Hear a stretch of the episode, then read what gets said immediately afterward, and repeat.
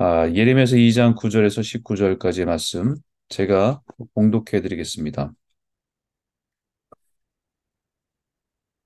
그러므로 내가 다시 싸우고 너희 자손들과도 싸우리라. 여호와의 말씀이니라. 너희는 기띔 섬들에 건너가 보며 게달에도 사람을 보내 이같이 이 같은 일이 있었는지를 자세히 살펴보라.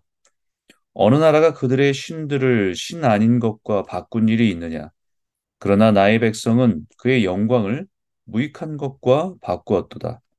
너와 하늘아 이 일로 말미암아 놀랄지어다. 심히 떨지어다. 두려워할지어다. 여호와의 말씀이니라.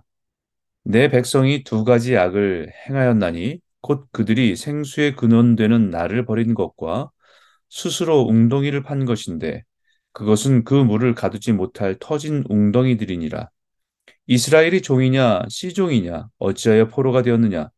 어린 사자들이 그를 향하여 부르짖으며 소리 질러 그의 땅을 황폐하게 하였으며 그의 성읍들은 불타서 주민이 없게 되었으며 높과 다바네스의 자손도 내 정수리를 상하였으니 내 하나님 여호와가 너를 길로 인도할 때에 네가 그를 떠남으로 이를 자취함이 아니냐?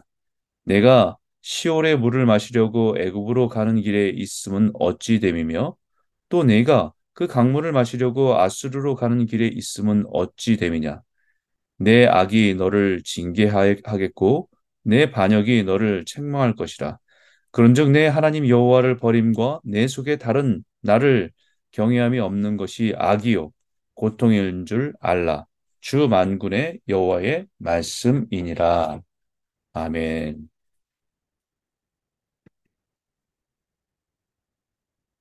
오늘 이 말씀을 가지고 여러분과 함께 아, 백성의 두 가지 악, 이스라엘 백성의 두 가지 악에 대해서 함께 말씀을 나누려고 합니다. 아, 물론 오늘 말씀보단 어, 토요일 주일에 있는 말씀에 더 걸쳐 있는데 이 부분이 전체를 이끌어가는 말씀이기 때문에 먼저 나누는 것이 더 중요하다 생각됩니다.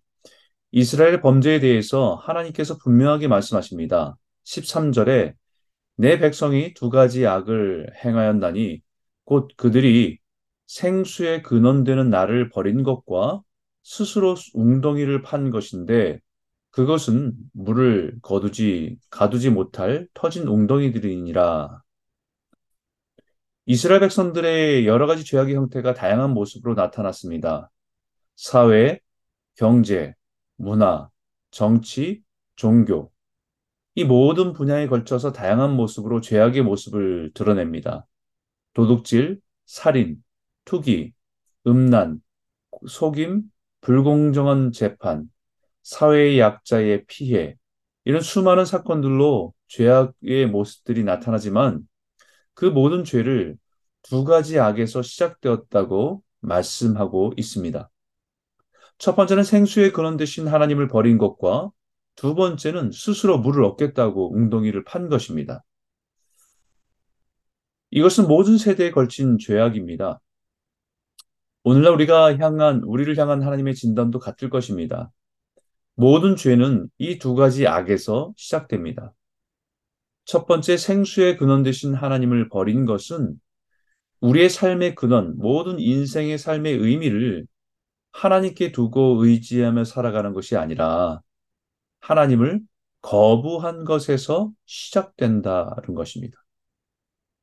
하나님을 우리의 삶에서 인정하지 않는 것에서 모든 죄는 시작됩니다. 로마서 1장에도 하나님을 알만한 것이 있음에도 불구하고 모든 만물과 우리 양심이 증명을 하고 하나님을 알면서도 하나님을 영화롭게 하기보다는 스스로 하나님을 거부하고 스스로 하나님이 되고자 살고자 하는 모든 것에는 모든 곳에서 죄는 시작되었다고 말합니다. 인류 최초의 죄가 아담과 하와의 범죄인데 결국 선악과를 먹고 안 먹고의 문제보다 더 근본적인 것은 내 삶에 하나님을 거부하고 내가 하나님과 같이 되고자 함입니다. 내가 하나님의 다스림에서 벗어나고 싶은 것입니다. 그런데 그렇게 하나님을 거부하고 하나님을 인정하지 않고 살아가는 사람들은 결국은 하나님만이 채우실 수 있는, 만족 주실 수 있는 그것이 늘 비어서 공허하고 허무한 삶을 살아갈 수밖에 없습니다. 그 공허함을 무엇인가로 채우기 위해서 찾아다니는데 결국은 생수의 근원을 버리고 자기 스스로 생수를 얻겠다고 웅덩이를 파는 것과 같은 것입니다. 자기 스스로 자신의 목마름을 해결하겠다고 웅덩이를 파는 것입니다. 자신의 인생의 허무함을 해결하겠다고 자신이 만든 웅덩이를 만드는 것입니다. 그것이 성공이고, 그것이 쾌락이고, 그것이 사랑이고, 그것이 권력과 돈이라고 하는 웅덩이를 깊게 파는 것입니다. 그러나 그것이 우리 깊은 목마름을 해결해주고 만족을 주는 것이 아니라 채워지지 않는 끝없는 목마름으로 결국은 무너질 수밖에 없다는 것입니다. 우리 욕망으로 파는 그런 웅덩이들이 우리를 만족시켜주는 것이 아니라 잠시 만족되는 것 같은데 끝없는 갈증과 목마름으로 더 깊은 그런 목마름으로 무너질 수밖에 없다는 거지요. 웅덩이를 파면 팔수록 생수가 아니라 꾸정물이 나옵니다. 마실 수 없는 깨끗한 물이 담길 것을 기대했는데 담, 그 마실 수 없는 물만 나오고 담기지 않는 것입니다. 왜냐하면 그 웅덩이는 물을 가두지 못할 터진 웅덩이이기 때문입니다. 마치 이스라엘 지형을 생각해 보면 북쪽에 있는 만년설인 헐문산에서 눈이 녹아 깨끗한 물이 흘러 들어와 요단강을 따라 흘러가고 갈릴리 호수로 그리고 더 나아가선 사해까지 흘러가는 물이 되는데 마치 생수의 근원 대신 헐몬산을 인정하지 않고 거부하고 스스로 물을 가두려고 하면 할수록 만족되는 것이 아니라 아무것도 살 수 없는 사해가 되고 마실 수 없는 썩은 물이 되는 것과 같은 것입니다. 이스라엘을 지금 영적으로, 정치적으로, 경제적으로 여러 가지 목이 마릅니다. 답답합니다. 수많은 문제들로 갈급함을 가지고 있습니다. 그렇다면 다시 생수의 근원 대신 하나님께 나아가야 하는데 하나님께로 나아가기보다는 세상의 힘이 되고 권력이 되는 자를 찾아 의지하려고 하는 모습을 말하고 있는 것입니다. 그 모습을 18절에 시올의 물을 마시려고 애굽으로 가는 길에 있으면 어찌 됨이냐? 또 네가 그 강물을 마시려고 아수르로 가는 길에 있으면 어찌 됨이냐라고 말합니다. 시흘이라고 하는 말은 검다라고 하는 의미로서 애굽의 나일강을 의미합니다.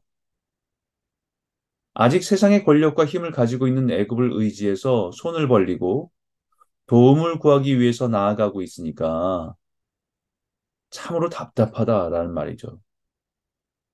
그 강물을 마시려고 아수르로 가는 길라고 하는 것은 시올의 물보다 더 커다란 강물로 표현하는데 이것은 지금 현재 세계를 제패하고 있는 당시 세계를 제패하고 있는 아수르의 영향력을 의미합니다.